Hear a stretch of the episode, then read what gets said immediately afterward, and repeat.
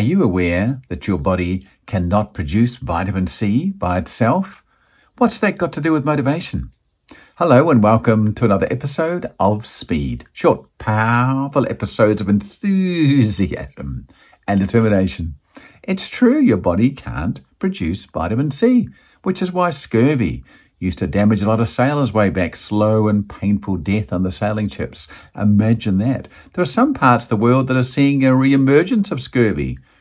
You know, like I'm talking about, you know, high technology people who are just not taking enough vitamin C or who are not eating enough citrus fruits or things that contain vitamin C. Keith, what has this got to do with motivation? I was thinking to myself about vitamin C and about motivation. Now, you can act yourself into a feeling. We had that conversation previously about feeling more motivated. You can smile a lot more. You can sing. You can exercise things that will build motivation inside your body. So you can produce some by deliberately doing so.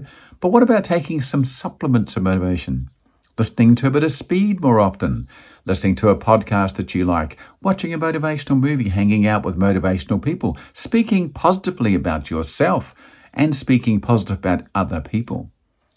Supplement your motivation. Supplement. We spoke before about motivations a bit like bathing. You need to keep bathing, otherwise, you start to smell funny. You need to keep putting motivation in one way or the other, otherwise, your attitude will start to smell funny, and that's not a good thing. You've got attitudinal scurvy. There's a new word for the day for you attitudinal scurvy. I just made that up on the spot. You can have it. You can do it. Supplement your motivation. You can do it. I believe in you. Thanks for watching. I always appreciate it. Have a fabulous day. Bye bye.